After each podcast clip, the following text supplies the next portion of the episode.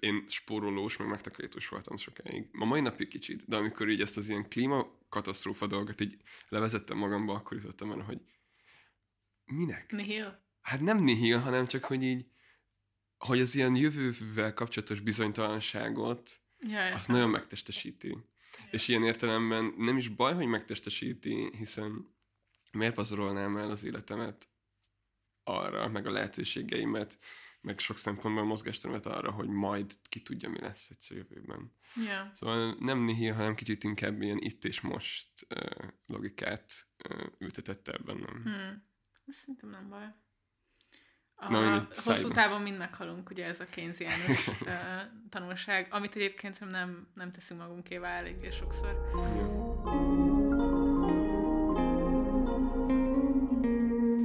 Sziasztok! Ez itt a Belépési küszöb, én Schulzomra vagyok. Sziasztok, én pedig Csepregi Dávid. És ez lesz a 11. részünk, ami a klímaszorongásról és az etikus fogyasztásról fog szólni.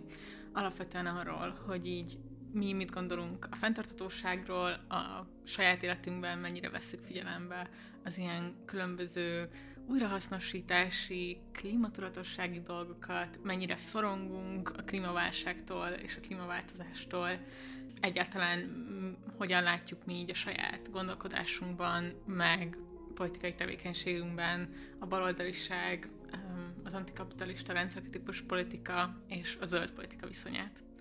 Úgyhogy ha ez érdekel, akkor maradjatok velünk, és hogyha tetszik az adás, akkor mindenképpen iratkozzatok fel a Partizán podcast csatornájára, a YouTube csatornájára, és az adás leírásában megtaláljátok a Partizán felületét, ahol ha megtettek, akkor szálljatok be a közösségi finanszírozásunkba, amit ezúton is nagyon köszönünk. És hamarosan kezdünk.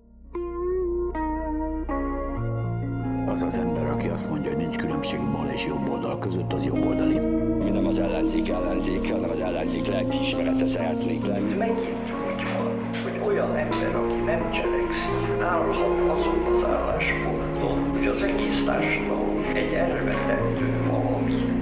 Amikor a kapitalizmus világbérdő bukására én sem látok rövid távol kilátást. Miért tetszik lábjegyzetelni a saját életét? Miért nem tetszik átélni? Miért csak reflektál?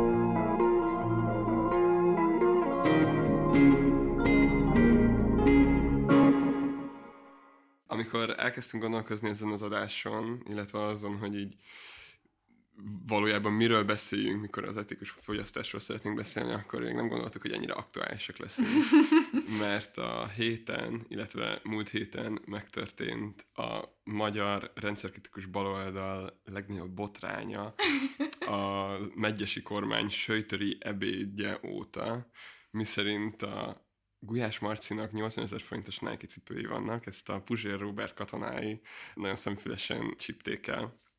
Hát, és igazából mind a Partizán társalgó, mind egyéb ilyen baloldali fórumok gyakorlatilag emiatt izzadtak. De amúgy nem csak. Héten. Szóval én szeretném elmesélni, hogy a YouTube algoritmus egy olyan videót ajánlott nekem, ahol valami kisebb videós, arról egy ilyen teljesen ilyen szuperhősfilmes hangulatban így háború készül a magyar YouTube-on Puzsér és Gulyás Márton között típusú felütéssel beszél erről a sztoriról. És amúgy a Puzsér Róbert reagált erre személyesen? Én nem is tudom, hogy ő rakta ki, ez csak simán az ő hozzákötődő szélső közép oldalon jelent meg. Aj, ne, tudom, hogy mit nem csináltam meg házi feladatként.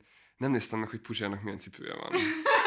Azzal lehetett volna legjobban kikezdeni ezt az érvet. De ugye szerencsére nem csak ezzel kezdték ki ezt az egészet. Hát ha bár nem közvetlenül, de közvetettem, mi is erről fogunk beszélni összességében, hogy a fogyasztáson keresztül miért nem lehet valójában elérni rendszer szintű változást, és ilyen szempontból miért irreleváns, vagy helyét tévesztett az a kritika, hogy egy magát baloldalinak tartó, baloldali ügyeket propagáló és a baloldali mozgalomban résztvevő ember adott esetben olyan termékeket használ, vagy fogyaszt, ami drága, vagy márkás, vagy igen. Nem tekinthető etikusnak. Hát ez, igen, kicsit nehéz belőni, hogy kinek mi volt a problémája az, hogy a Nike nyilván sweatshopokban, meg filéreket dolgoztatott, nagyrészt délkelet-ázsiai emberekkel készíti a cipőit, vagy így az volt a baj, hogy túl drága, ez szerintem. Vagy hogy csúnya, nem ízléses. Igen, egyébként nekem talán az volt a legnagyobb probléma.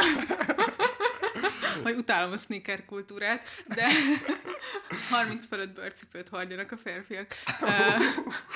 Az nem volt még ilyen call-out szerintem a podcast történetében. De hát ez körülbelül az a szint, amire tényleg az ilyen legkorábbi ilyen mém oldalakról emlékszem, hogy így iPhone-od van baloskám. Klasszik mindgag. Igen. Sakmat. Rengeteg ilyen kritikával találkoztunk szerintem az utóbbi években, vagy én is egy csomó ilyenbe futottam bele. És amúgy most is azért nyilván előtt, hogy az anarchokapitalisták, vagy az ilyen jobboldali, konzervatív arcok szerint egy baloldalinak turkából kell öltözködnie, volt, aki azt mondta, hogy konkrétan a kukámból kell lennie. Hogy is mondtad, hogy a marxisták azért kiszúrták? Igen, nekem az egy pozitívum volt. Úgy láttam, hogy itt alapvetően a liberálisok, meg a centristák derpegnek, és a marxisták meg mivel felismerik, hogy ez egy ilyen mennyire unalmas és évtizedes piszkálódás, ezért nem fognak fölülni neki, hogy ezzel tényleg a marxit is ezzel piszkálják, vagy a partizánt, vagy nem tudom. Meg hát ez egy ilyen, tudod, ez egy ilyen moralizálás, hogy így mindegy igazából, hogy mit csinálsz, mindegy, mit mondasz, mert egy ilyen, nem tudom, önreprezentációs dolog, vagy az életmódodból bármi, ezt azonnal zárójelbe teszi és megkérdőjelezi, ami nyilván egy ilyen tök káros értelmezés, szerintem a nyilvánosságnak, hogy így ennyire nem vagyunk képesek, nem tudom, arra figyelni, hogy mi a tágabb projekt, akár a Partizánban, akár egy bármelyik baloldali ilyen média projektnél. Szóval igen, összességében nekem ez szimpatikus volt, hogy a marxisták, vagy az ilyen igazán balosabbak ennek nem ültek fel. Ja, hát előjáróban annyi szerintem el lehet mondani, és ezt azt hiszem a levesbe az emberi jogok 75%-ával posztolta, és hogy nem az érdekel, hogy kinek milyen cipője van, hanem az, hogy ki a cipőgyár tulajdonosa. Hát igen, szép. Na, de hát erről fogunk beszélgetni. Igen. Igen, ez csak nagyon vicces volt, hogy pont ez a téma, így a cipőgate felrobbant ezen a héten, miután kitaláltuk, hogy erről beszélünk. Ami miatt én még gondoltam, hogy vegyük elő az ilyen zöld ügyeket, bár ez is mennyire egy ilyen, nem tudom, organizáló keretezés, nyilván nincs ilyen igazából, de hogy beszéltünk már róla, Dávid, hogy mi a helyzet velünk és a klímaszorongással. és hogy ezt is hasonlóan a kiégéshez egyébként egy másik ilyen generációs, ilyen pszichikai állapotként, vagy nem tudom, szociálpszichikai állapotként szokták leírni a generációnkról, hogy... Sőt, talán a fiatal generációkat... Jó, igen, én a határán vagyok. Igen, még a nálunk is fiatalabbaknál inkább a 2000 után születettekre szokták mondani, de mégis én egyébként az én ilyen fiatal felnőtt közegemben is sok ilyen posztot látok, meg mit tudom én, hogy ti hogy vagytok ezzel, ti mire figyeltek, komposztáltok el, melyik piacra jártok, stb. Szóval, hogy igen, itt azt így bevallom, hogy nekem nincs klímaszorongásom összességében, habár elképesztően fontosnak tartom azt, hogy a jelenlegi kapitalista termelési rendszeren belül, vagy kívül találjunk egy olyan társadalmi berendezkedést, vagy olyan működésmódot, ami elébe mehet annak, hogy a teljes bolygó elpusztuljon, vagyis pontosabban nyilván nem a bolygó pusztuljon el, hanem az emberiségnek váljon lehetetlenné a túlélése. Érdemes ezt is talán szétválasztani, hogy itt most így, mikor klímakatasztrófáról beszélünk, akkor valójában miről beszélünk, de ez egy ilyen kicsit ilyen mellékes szál, vagy talán egy ilyen filozófiaibb megközelítésmód. Szóval nincs klímaszorongásom, valószínűleg jobban lenne, hogyha közvetlenül érintene. Például vidéki földművelőként érezném, hogy az utóbbi években a csapadék az így durván csökken, ezért így nehézségeim vannak az öntözés során, stb. Igen, azt a fajta szorongást el tudom képzelni. Ja. Az, hogy a városi fiatalok mind szoronganak a klímaválsággal kapcsolatban, az sokkal kevésbé. Tehát, hogy az, hogy a nagyszüleim rosszul vannak attól, hogy elfagynak a gyümölcsfáik, már még áprilisban is jégeső van, meg -3 fok, és emiatt van egy frusztráció, meg szorongás, meg mit tudom én, azt teljesen értem, és az ilyen típusú, ilyen mezőgazdasági, meg stb. Részét, de hogy ez lehet, hogy az én ilyen, nem tudom, empátia deficitem, de hogy így egyszerűen nem tudom elképzelni, hogy mi az a klímaszorongás. Tehát, hogy nem tudom elképzelni, hogy így tényleg azon megy az aggódás, hogy a haláluk jön el tényleg hamar, és hogy nem tudom, akár valami háborún, akár valami tényleg természeti katasztrófán keresztül, vagy hogy vagy ez egy ilyen kéztördelés, hogy bűnösnek érzem magam, hogy hozzájárulok, és ezt nem tudom másképp feldolgozni, mint valamiféle ilyen elfojtódásba fordul. Szóval én összességében azt hiszem, csak így nem értem, hogy mit mondunk akkor, amikor erről van szó. Ja, hát az utóbbi, az kapcsolódik ahhoz, hogy az egész miért fut ki egyfajta ilyen fogyasztói korlátozásban, amiről szintén szeretnénk majd beszélni. De az, hogy tehát alapvetően a szorongás az egy általános állapot. És az, hogy ez hogyan vagy nyilvánul meg, az így változó. Ugye az utóbbi adásban arról beszéltünk, hogy ez van egyfajta ilyen kiírgés aspektusa, és a klímamozgalmak, vagy az ilyen zöld mozgalmak előrefutásával, a tudományos előrejelzések megsokszorozódásával szerintem adja magát, hogy egyfajta ilyen apokaliptikus képben csatornázzuk bele ezt a szorongásunkat. Az, hogy ezzel így mozgalmi és egyéni szinten mit tudunk kezdeni, az már más. Ugye a szorongás az így akkor valósul meg, hogyha mozgalmi szinten ezzel sokat nem tudunk kezdeni, hanem az egész individualizálódik. Igen. És azt hiszem, hogy arról kellene beszélnünk, hogy hogyan tudjuk azt csinálni, hogy elismerjük ezt a szorongást, tehát hogy az empátia megvan, mert hogy így nem akarjuk eltagadni azt, hogy emberek szoronganak emiatt, stb. Ez egy ilyen tény. De hogy erre egyfajta ilyen produktív, vagy előremutató választ adjunk, ahelyett, hogy kéztördelésbe, meg áll, vagy hamis fogyasztói aszkézisbe meneküljünk. Igen. Akkor te nem is figyelsz semmire? Nem újrahasznosítasz? Hát, nem tudom. Hát, hogy mondjam... Nem eszek olyan sok húst.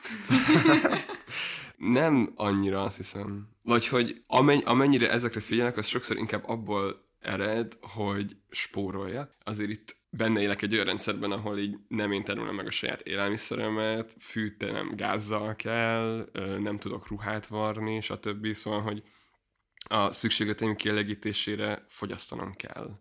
És az, hogy ezt a fogyasztást hogyan elégítem ki, arra lehet ugye figyelni, de nekem ilyen etikai dilemmáim kevésbé vannak, azt hiszem, ezzel kapcsolatban. Te hogy vagy ezzel? Igen, a spórolás, az abszolút, az nálunk egy ilyen családi sport igazából, de emellett nekem azért volt olyan időszakom, szóval, hogy meg ilyen elemeiben azért még mindig így visszajön az ilyen, nem tudom, például Angliában a koliban lehetett jelentkezni, hogy olyan a konyhánkban külön a komposztot gyűjteni lehessen, és akkor ahhoz kell egy felelős, akkor lehet a konyhában, és akkor nyilván én leszek a felelősem, mert senki vállalja el, meg anyukámmal van gliszta komposztunk, meg tudom, szóval, hogy nekem vannak ilyen, ebben az ilyen éles stílusba illő elemei az életemnek, de hogy így meg vegán is voltam egyébként, több évig nem igazán gondoltam, hogy ez feltétlenül a baloldaliságomnak egy szoros eleme, és különösebben azt sem gondoltam, hogy ezt propagálnom kellene. Inkább valamilyen, nem tudom, kedves hobbi, vagy ilyen személyiség elem, vagy körülbelül ezen a szinten tudom értelmezni. Nekem amilyen volt, vagy ahogy elkezdődött, az az, hogy azt gondoltam, hogy jó, akkor mondjuk nem költök saját pénzt, mondjuk húsra, vagy ilyesmi. Kukából eszem húsnak. Nem, mondjuk nagyszüleim mondjuk főznek valami olyat, akkor mondjuk megeszem, és akkor így kezdődött. Aztán volt egy időszak, amikor abszolút nem, és akkor most megint kicsit jobban. Az nekem mindig valahogy egy nagyon egy ilyen veszélyes dolognak tűnik, amikor ennyire ilyen magánszintű dolgokból próbálunk politikát csinálni. Tehát pont az étkezés, ami kifejezetten egyébként fiatal nőknél egy annyira egyébként is terhelt téma. Láttam azt, hogy ha jobban például beleizélek ebbe a vegán gasztró kultúrába, akkor az nem biztos, hogy egy egészséges dolog egyébként más szempontból, és nem biztos, hogy egy politikailag is egy felszabadító vagy előremutató dolog lett volna, hiszen alapvetően korlátozáson és önmegtartóztatáson és az életet szabályozásán keresztül próbál valamit elérni, ugye, mit egyébként, de hogy, na mindegy, szóval, hogy ez egy elég ilyen ambivalens témának gondoltam mindig, úgyhogy azt hiszem kb. Ez, de igen. Például, amiben egyébként nagyon érzem, szóval gyűlölöm az autókat. Tehát, hogy így nagyon mélyen. És sose volt például nagyszüleimnek volt csak kocsija, nekünk nem. Erre egyébként iszonyú büszkajok vagyok, hogy így fel lehet nőni tömegközlekedéssel és biciklizéssel, és nyilván azért, mert Budapesten nőttem fel nagy részt, azért tudtunk autó nélkül élni, de hogy meg lehet oldani, és ez nekem elég mélyen van, hogy az autók rondák, károsak és veszélyesek. Ja, hát vasutas család sarjaként ezt csak támogatni tudom. Úristen, vonatok, imádom. Igen. Meg a tömegközlekedés, annak van egy annyira baloldali etosza egyébként. Szóval ezt például gondolom, hogy vannak elemei ennek az életmód részeinek, amit egyébként kihangsúlyozhatna jobban a baloldal. Szóval például a MÁV fújolásra a balosoknál, attól például igen. Ki vagyok, de ilyen nagyon mélyen. Meg a tömegközlekedés fújolás, amiközben így elmész mondjuk Angliába, ahol így a vasút ága megbízhatatlan, és privatizált nagy rész, akkor így rájössz, hogy úristen.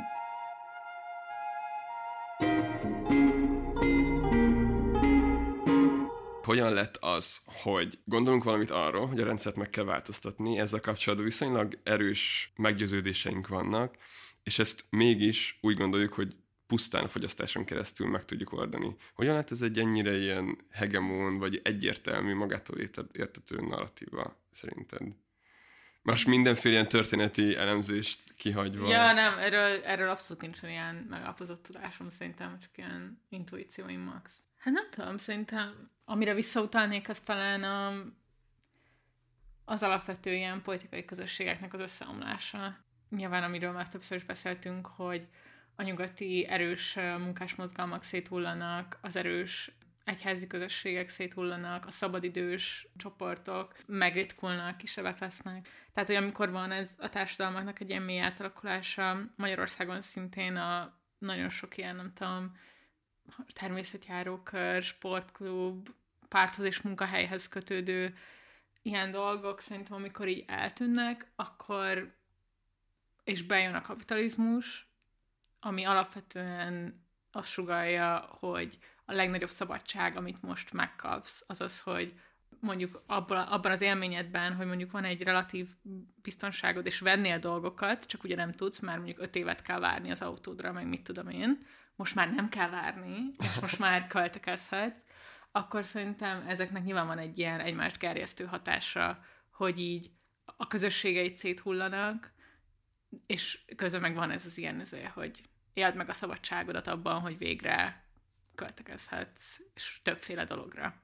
Szóval ez lenne az első ilyen intuícióm, de emellett szerintem fontos elmondani azért, hogy pont a magyar rendszerváltás időszakának a környezetvédelem mellett voltak egyébként tömegmozgalmai, pont ez a téma volt, ami egyébként más szempontból tudta a rendszerrel, mármint most a késő Kádár rendszerrel szembeni elégedetlenséget csatornázni valamiféle ilyen, nem tudom, kritikus, meg nem tudom, számomra szimpatikus irányba, szóval azért ez nyilván most egy nagyon látszisztű dolog volt, amit mondtam előtte. Nem, de szerintem is így van, hogy igazából, jó, bár ezt gyakran szoktuk mondani, de hogy az, hogy ennyire individualizálódik a rendszerrel szembeni lázadás, az összességében azért van, mert a baloldal megszűnt létezni olyan értelemben, hogy megszűnt egyfajta megfogható, megközelíthető alternatívát kínálni a kapitalista berendezkedéssel szemben. És az, hogy ez a változás egyéni, vagy hogy a rendszerkritika egyéni legyen, ez nagyon könnyen beilleszthető a fogyasztói társadalomba, ahol, ami elmondja magáról azt, hogy nem munkás és tőkés van, és nem is állampolgárok vannak, hanem fogyasztók vannak, és a politikát, ugye a demokratikus intézményeket a választásokon kívül, vagy inkább helyett valójában a fogyasztásodon keresztül tudod befolyásolni, és hogyha így, nem tudom, kicsit böngészkedtünk ilyen etikus fogyasztás mellett érvelő cikkek, dolgok között, akkor ez így tökre lejön belőle. Én nem csináltam most egy ilyen akadémiai kutatást ezzel kapcsolatban, de azért a Google-be beírtam, hogy etikus fogyasztás angolul, és hát nagyon érdekes cikkeket találtam, ami tényleg igazából csak így azt bizonyítja, ami az előző sejtésem is volt, hogy azok, akik az etikus fogyasztás valamilyen formáját propagálják, azok csak valamilyen értelemben újrahasznosítják azt a lózungot, hogy a kereslet és kínálat az majd így megtalálja egymást, és hogy a szabad piac láthatatlan keze megoldja ezeket a társadalmi problémákat. Ezt a vegánok, vagy én ugye benne voltam sok ilyen vegán csoportban Facebookon, és ők ezt nagyon mélyen gondolják, hogy ha a megfelelő termékek, hát jaj, nem mindenki, de hogy ez egy elég erős tendencia az ilyen csoportokban, hogy ha a megfelelő termékeit veszel egy cégnek, tehát mondjuk a teljesen növényi termékei. Vannak olyanok, akik nem vesznek olyan cégtől, aminek vannak bármi nemű állatokat kizsákmányoló termékei, de van az egy nagyon erős ilyen mérsékelt váláspont, hogy akár, hogyha egy nagy cégcsoporton belül is a növényi termékeket veszed, akkor azzal majd egy idővel ráébreszted a céget, hogy az az, amire van kereslet, tehát azt kell fejleszteniük, azt kell igazából termelniük. Ez így megmagyarázza azt, amin még ilyen fiatal punkként teljesen meg voltam benve, hogy ugye van a Dr. Martens nevű cipőmárka, és rengeteg fajta modelljük van, mit tudom én. A vegánok imádják a vegán Martens. És van egy vegán Martens, és nem értettem, hogy ez... Nem tudtam felfogni, hogy van egy cég, ami most nem tudok idézni számokat, de hogy azért így szignifikánsan hozzájárul a környezetszennyezéshez, illetve nem tudom, marhákat tenyésztenek, tömegesen vágnak le, csinálnak belőlük cipőt, stb. Most néha mindenféle horrorisztikus képek nélkül, bocsánat. De hogy van egy termékük, ami vegán. És hogy azzal hogyan járulnak hozzá valójában. De hogy most ezt így elmondtad, ezt így azt hát ott is ez a koncepció, igen. Ja. És szerintem ez az ilyen alapvető problémám, vagy ami miatt így nehezen tudtam közel kerülni igazán így a zöld gondolathoz, vagy a zöld mozgalmakhoz, hogy nagyon erősek ezek az elemei, tehát hogy a nagy cégek, ahol ezt ugye így zöldre festésnek, vagy angolul greenwashingnak szokták nevezni, tehát hogy a legnagyobb fast fashion márkáknak van eco tudatos, mondjuk mini kollekciója, vagy eleme, vagy mit tudom én, és hogy így egyszerűen én már azt érzem, hogy az a generáció vagyok, akit így általános iskolától kezdve üzelnek ezzel, hogy klímaváltozás lesz, de pont ezzel párhuzamosan már el is vesztette valahogy azt az ilyen antagonisztikus erejét, mert már teljesen kitermelődtek ezek a fogyasztási cikkek, amivel zöldnek érezheted magad. De, hogy mondjam, szóval, hogy nyilván ettől függetlenül szeretek piacra járni, szeretem a nagyszüleim vidéki terményeit enni, a nem tudom mivel szemben, és hogy így érzem ennek az ilyen kellemes részét, meg nekem is jó érzés, nem tudom, nem flakonos sampont venni, hanem tudod, azokat a szappanokat, meg szóval, igen, ezek ilyen jó dolgok valójában, és nem akarom azt mondani, hogy ezt ne csinálják emberek, csak valahogy az, hogy ezek ilyen nem tudom, alaptól. Vagy nem úgy alap, de hogy érted? Tehát, hogyha nem úgy akarom mondani, hogy alap, hogy így, jaj, ezt elvárnám, hanem hogy úgy alap, hogy ebből nem csinálok identitást, hogy én ezeket használom. Hanem, hogy így, érted? Ez egy ilyen kellemes dolog a magánéletedben, amit így elmesélsz a barátaidnak, Max. De hogy így, és így mondod szóval nekik, hogy ez jó, és így kb. Ez, de hogy így nem csinálnék ebből a politikát, mondjuk. Azt akarod mondani, hogy legyen mindenki ektikus fogyasztó otthon 4 fal között. De amúgy csak azért, szóval, hogy ugye az elején beszéltünk a szorongásról, és most te is azt mondod, hogy végtére is azért valamennyire vannak ilyen zöld és etikai megfontolásai fogyasztás közben, és amúgy nekem is vannak, ezt nem tagadom el, és ez pont egyfajta ilyen válasz a saját valamennyire létező etikai dilemmáinkra, szorongásunkra ezzel kapcsolatban. Én nem szorongok ezen, szóval, hogy... De hogy ha nem szorongsz, akkor miért nem eszel például húst, vagy miért nem fogyasztasz olyan termékeket? Igen, csak hogy így érted. Jó, persze, nem muszáj szorongásként definiálni azt, hogyha vannak ilyen megfontolások. De hogy ezek, inkább úgy érzem, hogy ez a szocializációmnak az eredménye. Aha. Tehát, hogy az, hogy már általános iskolában a földnapja van folyamatosan, meg alapvetően van egy ilyen spórolós habitus a családomnak, hogy ne égessük az áramot feleslegesen, meg mit tudom én. Ezek így összeállnak azzal, hogy a személyiséged része lesz, és kényelmetlennek érzed, hogy a pazarlást. Yeah. Az így van bennem, hogy kényelmetlen érzem magam a pazarlástól. De hogy nem gondolom, hogy ez abból fakadna, hogy ez nem a baloldaliságomból visszamódosítottam a személyiségemet, hanem egyszerűen már úgy szocializálódtam, hogy ezek kényelmetlenséget okoznak egy ponton túl. Szóval maga az, hogy van egyfajta ilyen puritánnak mondható életviteled, az ne kergessen azokba az illúziókban, hogy ez rendszer szintű változást fog okozni. Fia, én nem vennék 80 000-es Nike cipőt, de...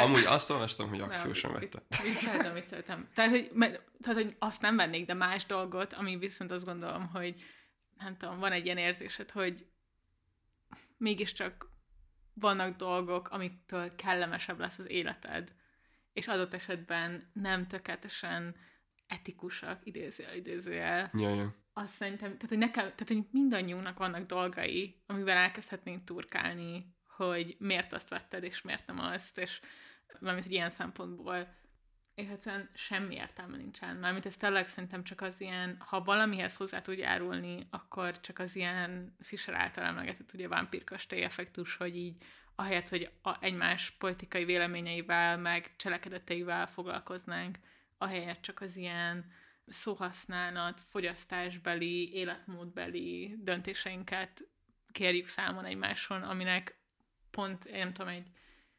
rendszerkritikus, progresszív, stb. Közegben semmi értelme. És azért nincs értelme, vagy engem azért bosszant a leginkább, mert így teljesen idegenítő, tehát, hogy így miért akarnál tartozni egy olyan politikai közösséghez, ahol így azt érzed mondjuk, hogy így vizslatják, hogy milyen tárgyaid vannak, vagy nagyon benne van ez is, hogy melyik iskolába jártál, kik a szüleid, stb. Ezekből nagyon sok eleme van szerintem, amik igazából ilyen toxikus dolgok, balos, nem tudom, emberek között, és most igen. És hogy ez azért probléma, mert konzerválja szerintem a kisebbségi, meg marginalizált pozícióját részben ezeknek a gondolatoknak, meg baloldali politikának, mert hogy így nyilvánvaló, hogy az emberek többsége nem akarja rosszul érezni magát attól, amit végre sikerül megvásárolnia, hiszen alapvetően Magyarországon nem arról van szó még mindig, hogy úristen, nem tudom, milyen, nem tudom, luxus termékeket vásárolnának az emberek, hanem arról van szó, hogy valamiféle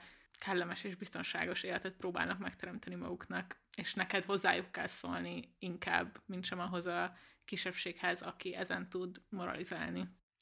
Ja, alapvetően egyetértek, bár szerintem nem érdemes a kettőt annyira egymás felé fordítani, de először annyit azért hadd mondjak el ehhez kapcsolódóan, hogy ami engem sokszor ebben a diskurzusban, vagy ebben a beszédmódban így megrémiszt, vagy így, amire így felfigyelek, az az, hogy olyan dolgokat emelünk ki gyakorlatilag elkölcsi piedesztára, amelyek egy bizonyos társadalmi réteg számára ilyen szükségszerűségek, így már említetted a turkálót. Na, az egy nagyon ellentmondásos dolog szerintem például a humánázás, így régen így, nem tudom, idős nénik jártak, és akkor megtalálják a hipsterek, és így biztos, szóval így teljesen megváltozik az egésznek a dinamikája, meg általában a turkálózás, nem tudom, TikTokon például az egyik ilyen dolog, hogy elmész turkálóba, és megveszel, nem tudom, kurva nagyméretű, nem szabad káromkodni, szóval megveszel nagyméretű régi pólókat, és akkor így tudod, így belegondolsz, hogy nem szabad káromkodni. De nem, amúgy ennyit szabad káromkodni. Na, anyukám azt mondanak, káromkodjak. Na jó. Azt is ő... Szóval, hogy megveszel, nem tudom, nagyméretű, olcsó ruhákkal turkálokba, amik nyilvánvalóan tök problémásak igazából, hiszen a nagyméretű ruhák egyébként is sokkal kevésbé hozzáférhetőek, az olcsó ruhák... Ja, mármint, hogy nem lehet újonnan venni őket. Hát hogy igen, hogy alapvetően is sokkal kevésebb opciód van, hogyha nagyméretű ruhákra van szükséged, és akkor az ilyen fiatal, vékony lányok, mint én, bemennek a turkálóba, megveszi ezeket, és átalakítják, hogy olcsón vagány cuccokat varjanak maguknak belőle. És hogy így ilyen tök sok szinten problémás igazából, közben meg a legidegesítőbb benne, hogy így felöltöztetik azzal, hogy turizni igazából fenntartható, miközben csak a fogyasztásodat egy másik, nem tudom, dologba csatornázod át. Hiszen nyilvánvaló, hogy az egész turkálózásnak is megvan az a köre, hogy igazából csak ránk öntik a, nem tudom, tőlünk nyugatabbra már nem kellő cuccokat, mi meg öntjük tovább keletre, ahonnan meg megy már a, nem tudom, különböző személytelepekre, szóval, hogy semmi különösebben rendszerkritikus nincsen a turizásban.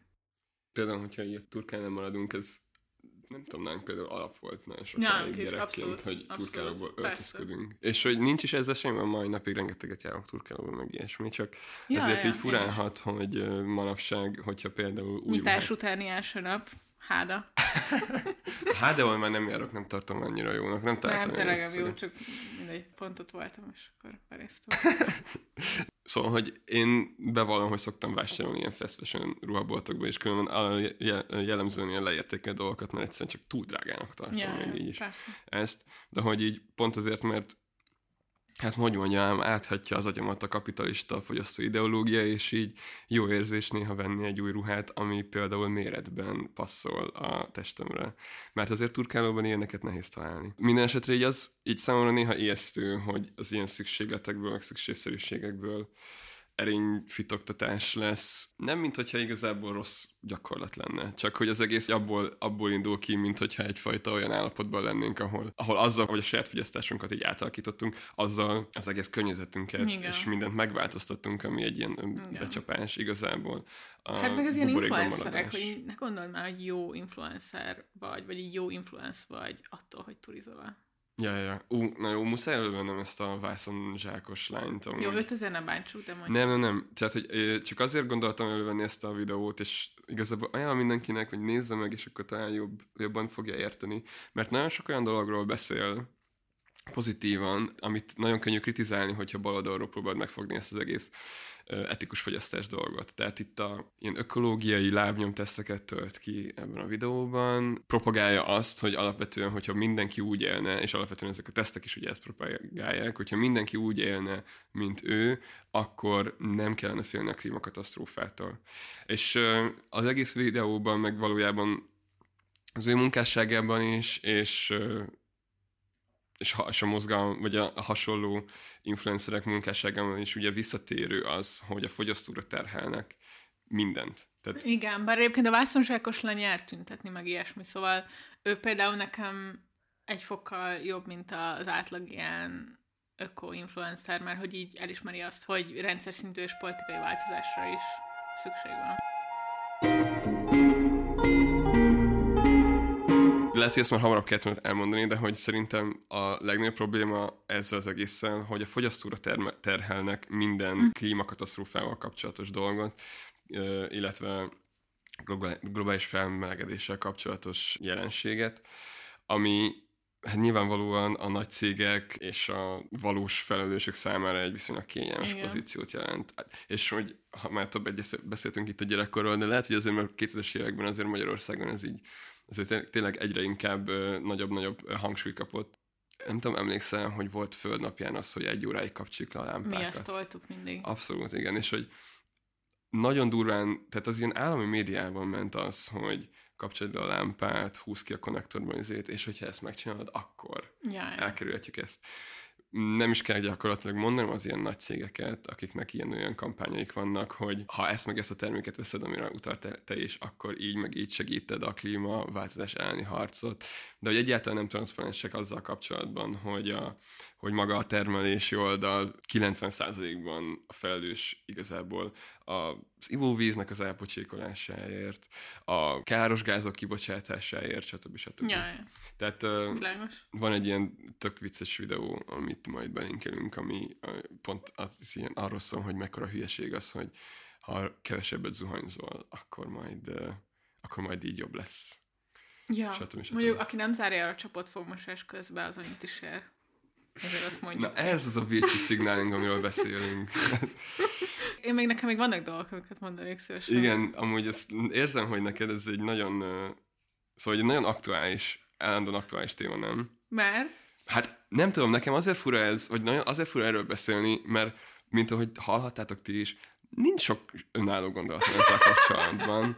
Egyszerűen így számomra így egyértelmű az, hogy fogyasztáson keresztül nem lehet semmit változtatni, ezért azt kell csinálni, hogy bazd meg mozgalmat kell építeni, és valahogy befolyásolni kell a nagy szervezeteket. Amúgy adott esetben még az ilyen zöld terrorista mozgalmakkal kapcsolatban is megértőbb vagyok, mert ők megtalálják az ellátási láncokon azokat a pontokat, amelyek kiiktatásával le lehet állítani teljes infrastruktúrákat, ami sokkal többet visz elő, sokkal többet segít, mint nem tudom, vegán Martenst venni. Szóval, hogy ilyen szempontból nekem azért nem... Jó, rendes marxista vagy, Dávid. Rendben. Én inkább, érted, az Evergreen volt szerintem a zöld mozgalmak legnagyobb teljesítménye kezdetektől kezdve. Azt a járványt mondod.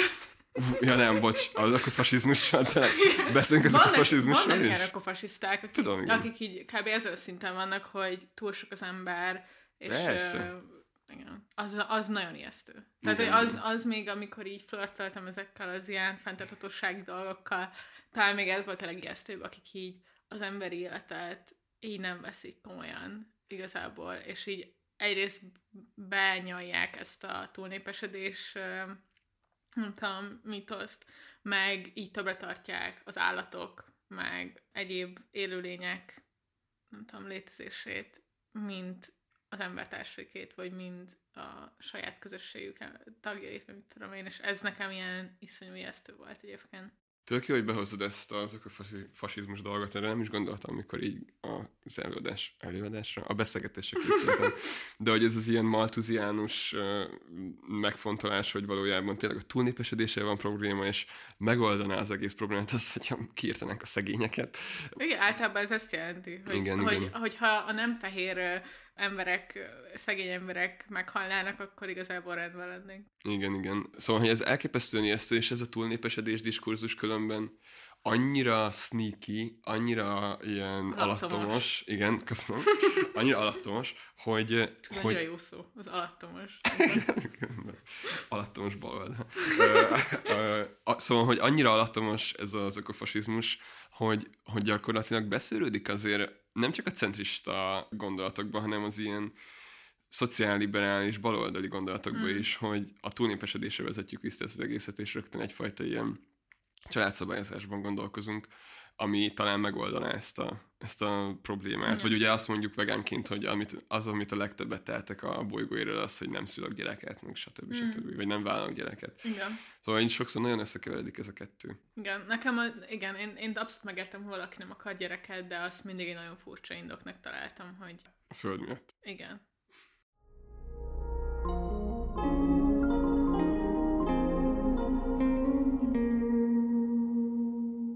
Ami szerintem ezen a fogyasztásos alapvető marxista kritikán kívül nekem egy ilyen dilemmám ezzel az egésszel kapcsolatban, és erről minden érdekel, amit gondolt, az az, hogy a fogyasztói társadalmak felpörgése, az iparosodás, az egyszerre a baloldal sikereinek is időszaka egyébként, az egyszerre az emberek életszínvonalának, és egyébként az újraelosztásnak, és valamiféle egyenlősítő törekvéseknek is a nagy időszaka.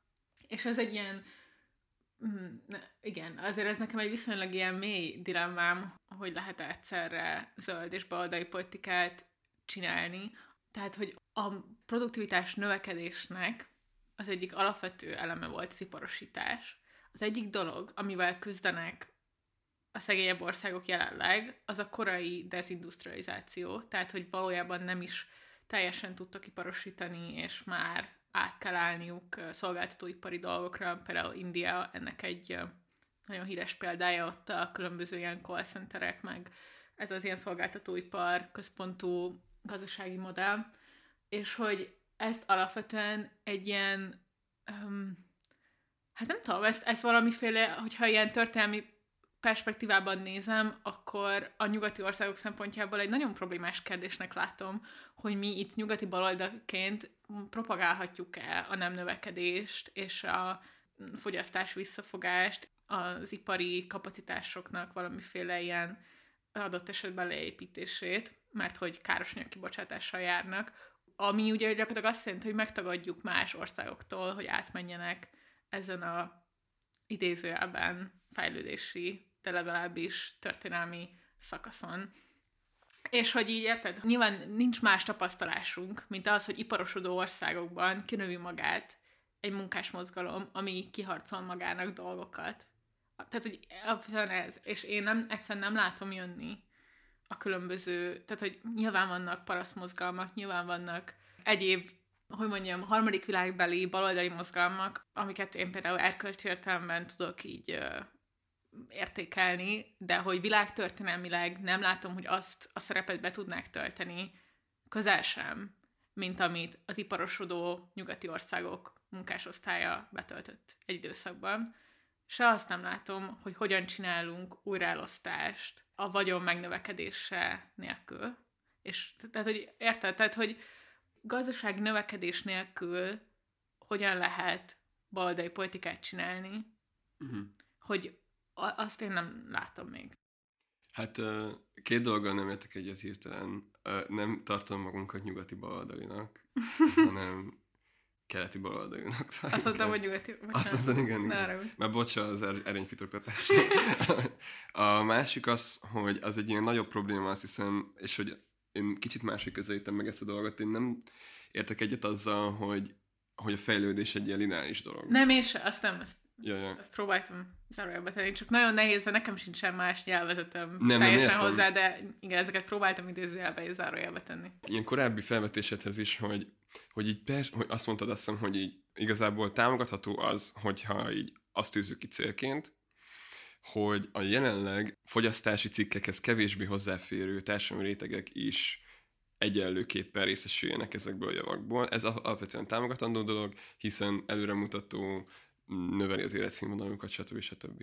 És hogy én úgy gondolom, hogy így persze ezt is lehet propagálni, de alapvetően azért mégis kritika tárgyává kell tennünk azt, hogy a jelenlegi fogyasztói társadalom legyen bármekkora az a réteg, aki hozzáférhez a fogyasztói cikkekhez, egy elvetendő dolog. Ja, nem, arról szerintem is, hogy nagyon mély beszélgetést kell tartanunk, hogy mik valós szükségletek, amiket ki kell elégítenünk mindenkinél, és mi az, ami luxus, és a luxus alapvető definíciója az, hogy metafizikai értelemben nem elérhető mindenkinek, nem lehet mindenkinek balatoni nyaralója.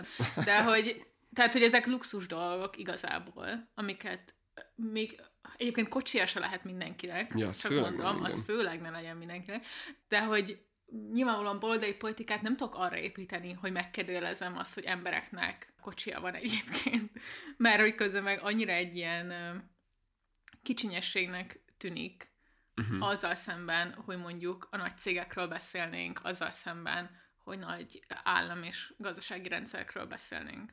Ja, azt értem, de hogyha át akarjuk alakítani a termelést, akkor szükségszerűen átalakul a fogyasztás is. Én csak ezt akarom igazából mondani. Tehát, hogy egyetértek azzal, hogy a szükségletekről beszélni kell, és hogy mondjam, prioritizálni kell ezeket a szükségleteket valamilyen értelemben. Én csak azt mondom, hogy szerintem a jelenlegi technológiai, és ez egy nagyon régi baloldali lózunk, de hogy a jelenlegi technológiai fejlesztések és fejlődések adják magukat, és alkalmasak arra, hogy ezek az alapvető szükségletek ki legyenek elégítve. Ja, abszolút. És ilyen értelem... Bár balatoni nyaralója akkor se lesz mindenkinek, érted? Bezzeg a Kádár rendszer alatt. Na mindegy. Nyaralni tudjon elmenni mindenki, igen. Arra van elég magas produktivitási szintünk, hogy lehessen elég szabad ideje elmenni az embereknek nyaralni. De nincs elég földterület, hogy mindenkinek nyaralót építsünk, érted? Tehát, hogy... Mert túl sok az ember. Nem, túl kicsi a Balaton. Hát egyre inkább, hogy megy össze, szárad kifele a globális felmelegedésre. Ennek egy részét valahol be kell látni, ami szerintem valahol nehéz, mert közben pedig, amikor sikeres volt lenni a baloldal, azok olyasmik voltak, hogy áramot adunk embereknek. Ugye a korhozasít, hogy is mondta Jeszenszky a múltkor? Áram és szovjet hatalom, egyelő kommunizmus, vagy ez hogy volt az valami elemi program? Volt. Ja, de hogy ebben van valami, tehát hogy... Persze, de hát azért, mert hogy ez sokan, ez az ilyen államkapitalista elméleteknek az alapja, hogy valójában ugye főleg a félperiférián és a periférián a munkásmozgalommal együtt a baloldali mozgalomnak valójában az elsődleges célja az az industrializáció és a modernizáció volt, igen. Ahhoz, hogy bekapcsolja a globális piacba ezeket az államokat, társadalmakat, stb. Szóval ezért érdekes az, hogy a kettő így átfedi egymást, ahogy mondtad te is, mert hogy nem lehet, tehát hogy annyira furcsa az, hogy azok a folyamatok, amiket Nagy-Britanniában polgárosodásként emlegetünk, az például Magyarországon, vagy a Szovjetunióban a sztálinizmus alatt, vagy a Kádár rendszer alatt történtek meg. És ezért van sokszor amúgy egy ilyen tök nagy, ilyen köd, vagy ilyen furcsa nem értés ezekkel a dolgokkal kapcsolatban, amikor a baloldalt, mint olyat azonosítják ezzel. Yeah. És hogy ezért furcsa, szóval, hogy így persze kell magasabb szintű újraelosztás is, erről kell baloldali politikát csinálni, de arról is kell baloldali politikát csinálni, hogy a termelést átalakítsuk. És ez elsődleges szerintem. Szóval... Ja. Csak az ilyen másik, mondom, és erre nagyon érdekel, meg most megint egy újabb elhajlásomat fettem fel igazából, és nyilván meg fogom kapni, hogy csak nem vagyok elég marxista, vagy mit tudom én, de hogy nekem azért ez egy mély kérdés, hogy mi van a nem növekedéssel, és hogy... És hogy a modernitás tagadása, ami azért a zöld mozgalmaknak egy alapvető eleme a legtöbbször. Tehát, hogy modernitás tagadásból lehet-e balos politikát csinálni. És a görög dinnye, ugye, amit szoktak mondani, hogy kívül zöld, belül vörös, és hogy ez egy ilyen stratégia vagy taktika lehet a kortárs baloldal számára.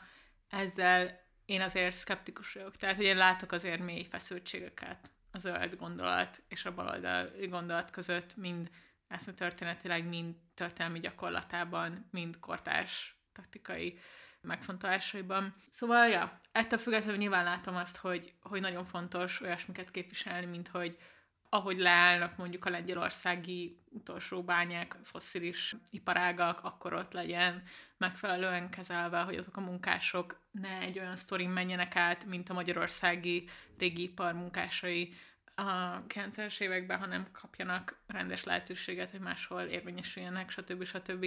De hogy például a Seyring Gábornak van erről nagyon sok munkája, hogy ezt azért a liberálisok kicsit túl könnyen képzelik el, hogy hogyan lesz valakiből mondjuk egy ilyen közösségnek a tagjából, hogyan lesz utána egy flexibilisen viselkedő munkaerő. Tehát, hogy azért ez nem ilyen egyszerű, hogy átképzés, meg mit tudom én. Igen, és hogyha valamit mondjuk tartanék egy ilyen zöld baloldali politika fontos, nem tudom, keresztmetszetének, akkor az ennek a kitalálása, hogy akkor most mit gondolunk, tényleg valamiféle zöld iparosítás az, amit adott esetben át kellene gondolnunk, mert fönn akarjuk tartani az életszínvonalat, sőt, még több embert fel akarunk emelni életszínvonalban. Vagy valamiféle, nem tudom, a különböző szolgáltatási dolgoknak a produktivitás és alapvető ilyen gazdasági logikáját próbáljuk átalakítani. Tehát, hogy itt van egy csomó ilyen kérdés, ami szerintem valójában nagyon-nagyon mély dilemmák, és kényelmetlenek. Kicsit nekem, vagy így abszolút, amit te mondasz ilyen alapvető marxista válaszként, hogy a termelést kell átalakítani, stb. Ezekkel tudok menni, csak közben meg azt érzem, hogy vannak ezek a mély dilemmák, amik kényelmetlenek, és amikre csak... Tehát, hogy az egész klímaváltozás kérdésben, ami viszont idegesít, azok az egyszerű válaszok. Tehát akik azt gondolják, hogy egyszerű válaszok vannak, és akik azt gondolják, hogy nem lesznek vesztesek. És hogy lehet olyan politikát csinálni ennek kapcsán, aminek nincsenek vesztesei. Szóval, szerintem itt igazából tényleg bizonyos szempontból felmérhetetlen módon nehéz döntéseket kell meghoznia az emberiségnek. Baloldalként így, vagy kicsit ilyen szociáldemokrataként az első válasz az, hogy a zöld átmenetre az egyik ilyen legátfogó program, ez az ilyen Green New Deal, amire általában az az elsődleges vált, hogy ez persze-persze zöld, de hogy nem vesz valójában figyelembe semmilyen ilyen baloldali osztálypolitikai, vagy akár ilyen társadalmi igazságosági szempontokat, hanem zöld kapitalista átmenetet akar. És az a fura, szóval, hogy nekem is van egy ilyen elhajlásom, hogy abban az esetben, hogyha mérlegeljük a téteket, és azt mondjuk, hogy a jelenlegi kapitalista rendszer olyan szempontból fenntarthatatlan, hogy az emberiség kihalására fenyeget, és hogy erre csak olyan választ tudunk adni, vagy hogy erre a Green Deal egy kapitalista elhajlás, de a kompromisszum az, hogy túlélünk, akkor én hajlamos vagyok azt mondani, hogy akkor menjünk bele ebbe a kompromisszumba, mert valójában ez így a baloldal mindenkori mozgalmait önmagában nem veri szét, szerintem, hanem csak lehetőséget ad arra, hogy folytassuk a harcot. Igen. És itt szerintem tényleg bizonyos szempontból sok helyen a fizika törvényeivel is, meg tehát nagyon mély dolgokkal kell igazából számot vetnünk, hogy így az egyik klasszikus ugye az atomenergia, ami megosztó a zöld mozgalmakban, vagy mit tudom én, mit mondjak erről, de hogy így de ebbe is javítson ki bárki, aki hallgatja, és le vagyok maradva, de hogy így nem látom, hogy hogyan lesz atomenergia nélkül gyors defosszilizáció. Szóval egyik. Meg hogy úgy egyáltalán van egy olyan része az egész zöld átmenetnek, hogy nagyon energiadús forrásoktól, mint az olaj meg a gáz próbálunk sokkal kevésbé sűrű, energiaszempontból kevésbé sűrű és megbízható dolgok felé menni, mint például a szél, meg a víz, meg a mit tudom én.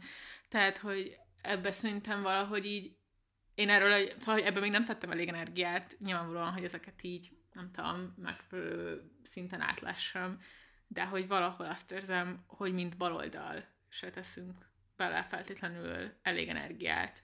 És az egy nagyon nehéz dolog szerintem, hogy elemeiben a lehetetlenségét elfogadni dolgoknak.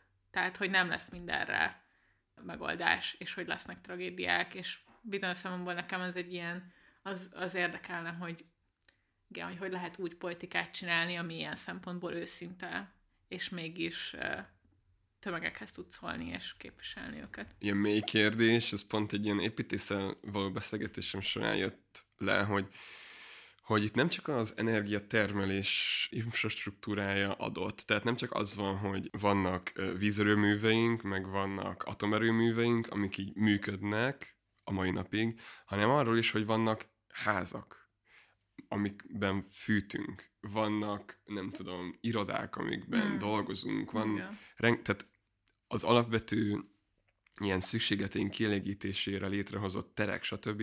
Azok úgy vannak kialakítva, hogy fosszilis erőforrásokat használnak fel. Ezeket átalakítani jelenleg így kb. Felfoghatatlan. Hát meg ezek az egész ilyen napelem cuccok, mit tudom én, hogy az egyik ilyen kedvenc sztorim arról a Szikrának a Facebookán írtam is egy posztot, hogy az afgán ópiumtermesztés mennyire beolcsósodott a napelem energiának az elterjedésével. Tehát, hogy mondjam, itt is ilyen típusú ellentmondásoknak a felbugyogására azért szerintem számítani kell.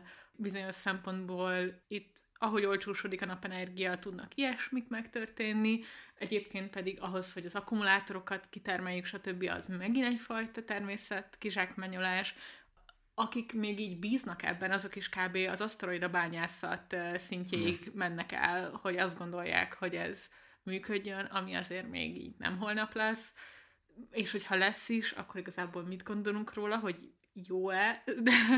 Hát az aszteroida bányászatról nagyon sok írás van, hogy ez valójában az ilyen kapitalista termési logikának a túlpörgetése, amikor már így fel se tudják fogni azt, hogy saját termelési rendszerünket kell megváltoztatni ahhoz, hogy itt egy olyan fenntartható társadalmi termelés és újratermelést érjünk el, amely nem káros sem az emberiségre, sem a bolygóra nézve, hanem inkább így a csillagokban néz, stb. De nem mindegy, szóval... Erről amúgy majd mindenképp szerintem nem mindegy, most csak így, hogy beszélgettünk róla, nyilván én is így átgondoltam ezeket most jobban, és tök onnan majd biztos hívjunk valakit, akivel külön így energiapolitikáról, meg ilyesmiről lehet beszélni, szerintem ez nagyon izgalmas. Igen, azért ez hallatszik, hogy nem tudom, nem vagyunk ökológusok, nem jártunk a Lányi András nem tudom, ökológia képzésére, stb.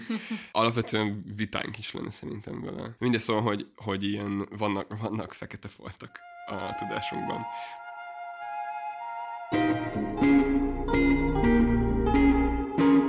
Elsődlegesen arra akartunk rávilágítani, hogy az a fajta erényfitoktatás, ami zöld és etikus fogyasztás témakörében így nagyon-nagyon gyakori, az összességében politikailag nem előremutató, hanem egyfajta ilyen életmód kérdés. Életmód kérdésnek fontos, mert hogy éppen az, hogy azt feszegettük, hogy a fogyasztás is át kell alakítani akkor, hogyha a termelést átalakítjuk ilyen értelemben, hogyha majd az eljövendő zöld termelésben így azzal kell szembesülnünk, hogy hát nem fogunk tudni H&M-ben vásárolni minden nap, vagy kávét inni, stb. Akkor erre fel kell készülni. Igen. Amúgy az egyik Twitter fiók, akit nagyon kedvelek, és szerintem te is tudod, akik a Cosmonaut blogot, vagy hogy hívják? De a Cosmonaut, igen. Aki ezt a blogot csinálja, ő írta ki, hogy szerintem azt fel kell vállalni, hogy így a kollektivizált, meg ilyen társadalmasított termelés, az nem fog tudni olyan típusú folyamatosan innovációra épülő javakat, és mindig frissebb és jobb és újabb dolgokat termelni, mint a kapitalizmus, és hogy egy bizonyos szempontból az ilyen őszinte szocialista, vagy nem tudom, kommunista álláspont, ez részben az is, hogy felvállaljuk, hogy más lesz, másfajta javak lesznek elérhetőek, hogyha társadalmasítjuk a termelést. Ami nekem tök szimpatikus, mert hogy valahogy szerintem ezeket az ellentmondásokat és a lemondásokat is fel kell tudnunk vállalni, nem lehet mindig azt mondani, hogy ha luxus, csak szocializmus lenne, akkor igazából minden megoldódna, mert ez nyilván nem így van. Csak mások lennének a trade-offok. Igen, hát erre akartam utalni azzal, amikor azt mondtam, hogy azért nem lehet elfogadni azt, hogy a baloldal csak azt akarja, hogy a fogyasztói társadalom mindenkinek legyen hozzáférhető újraosztáson keresztül. Csak azt meg még nem tudjuk, hogy milyen az a baloldal, ami sikeres és nem életszínvonalat növel, és modernizál. De hogy azért ma is vannak Magyarországon is olyan kezdeményezések, akár szövetkezeti, akár ilyen fogyasztói szövetkezeti dolgok, amelyek próbálnak egyfajta ilyen modelleket kialakítani, amelyek ilyen alternatívak. Igen, de egyszerűen nem lesz minden falu Hernád Szent András, nem lesz minden gazdaság, ökogazdaság, és részben azért sem, mert ezek, hogy mondjam, produktivitásukban, és stb. Egyszerűen nem tudják felvenni a versenyt. Igen, és ez erre részben lehet az a válasz, amit mondtam, hogy ha társadalmasítjuk a termelést, akkor más színvonalon fogunk élni, és lehet, hogy bizonyos dolgokban lehet, hogy több szabad időnk lesz, de kevesebb cuccunk. De szóval ebben szerintem részben lehet ez a válasz, csak akkor más dolgokban meg igen, ezt szerintem akkor vállalni kell. Jajjá. És nem egy probléma nélküli megoldás. Hát akkor szerintem az lehet egy ilyen végszó, hogy ne a fogyasztást moralizáljuk, hanem a termelést társadalmiasítjuk. Fú. Nagyon jó, Dávid. Elképesztő. Ez a podcast neked egy agitátorképző. Úristen, sajnálok mindenkit, akinek ezt el kell szenvednie. Elnézést. Nem, szerintem ez nagyon jó. Így van. Én spórolós, meg megtakarítós voltam sokáig. Ma mai napig kicsit, de amikor így ezt az ilyen klímakatasztrófa dolgot így levezettem magamba, akkor jutottam el, hogy minek? Nihil? Hát nem nihil, hanem csak, hogy így, hogy az ilyen jövővel kapcsolatos bizonytalanságot azt nagyon megtestesíti. És ilyen értelemben nem is baj, hogy megtestesíti, hiszen miért pazarolnám el az életemet arra, meg a lehetőségeimet, meg sok szempontból mozgásterület arra, hogy majd ki tudja, mi lesz egyszer jövőben. Yeah. Szóval nem nihil, hanem kicsit inkább ilyen itt és most logikát ültetett el bennem. Szerintem nem baj. Hosszú távon mind meghalunk, ugye ez a keynesiánus tanulság, amit egyébként nem teszünk magunkévá eléggé sokszor. Hát akkor két dolog. Nem moralizáljunk, és hosszú távon mind meghalunk. Reméljük, ez segített feloldani a klímaszorongásodat.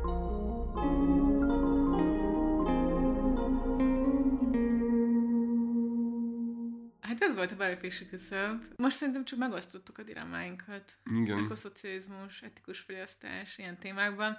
Tökre érdekel, hogy ki mit gondol, ki hogyan küzd a saját szorongásával. Ha leírjátok, hogy mi az a klímaszorongás, nekem az, tehát, hogy olvastam erről a cégeket, de én őszintén nem tudom, hogy mi ez.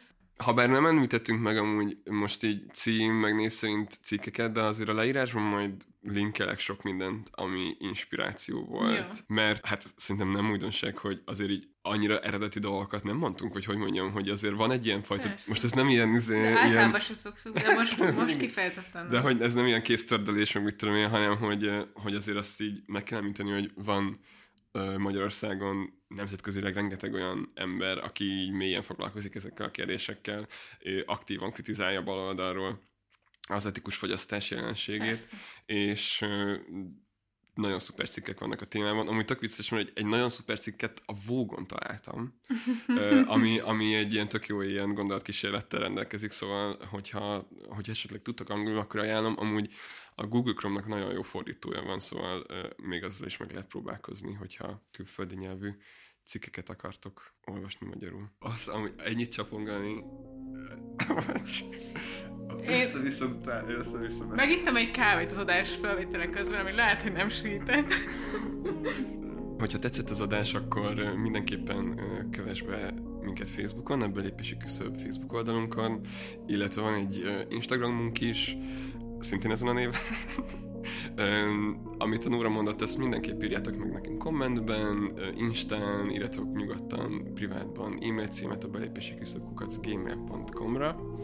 Nagyon köszönjük a Partizánnak, hogy a felületükön megjelenhet a műsorunk, és itt szeretném megjegyezni azt, hogy most már minden szombaton lesz a Partizánnak saját podcastja, hiszen elindult a Jóknak Asztalánál című jogi, politikatudományi, igen, a Molnár Noémi és Kazai Viktor szerkesztésével politikatudománnyal foglalkozó, vagy annak idején szép időkben politikatudománnyal foglalkozó hallgatóként számomra ilyen tök jó volt, igazából hozta az ilyen politikatudományi, politikaelméleti órákat kötetlenebb hangulattal, szóval igazából tökre informatív, és izgatott vagyok azzal kapcsolatban, hogy mi lesz a jövőben ezzel. Ha szeretnétek még több ilyen műsort, akkor szálljatok be a Partizán közösségi finanszírozásába a Patreonon.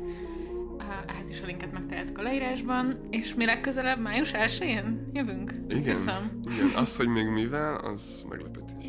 Jól van, vigyázzatok magatokra, sziasztok! Sziasztok!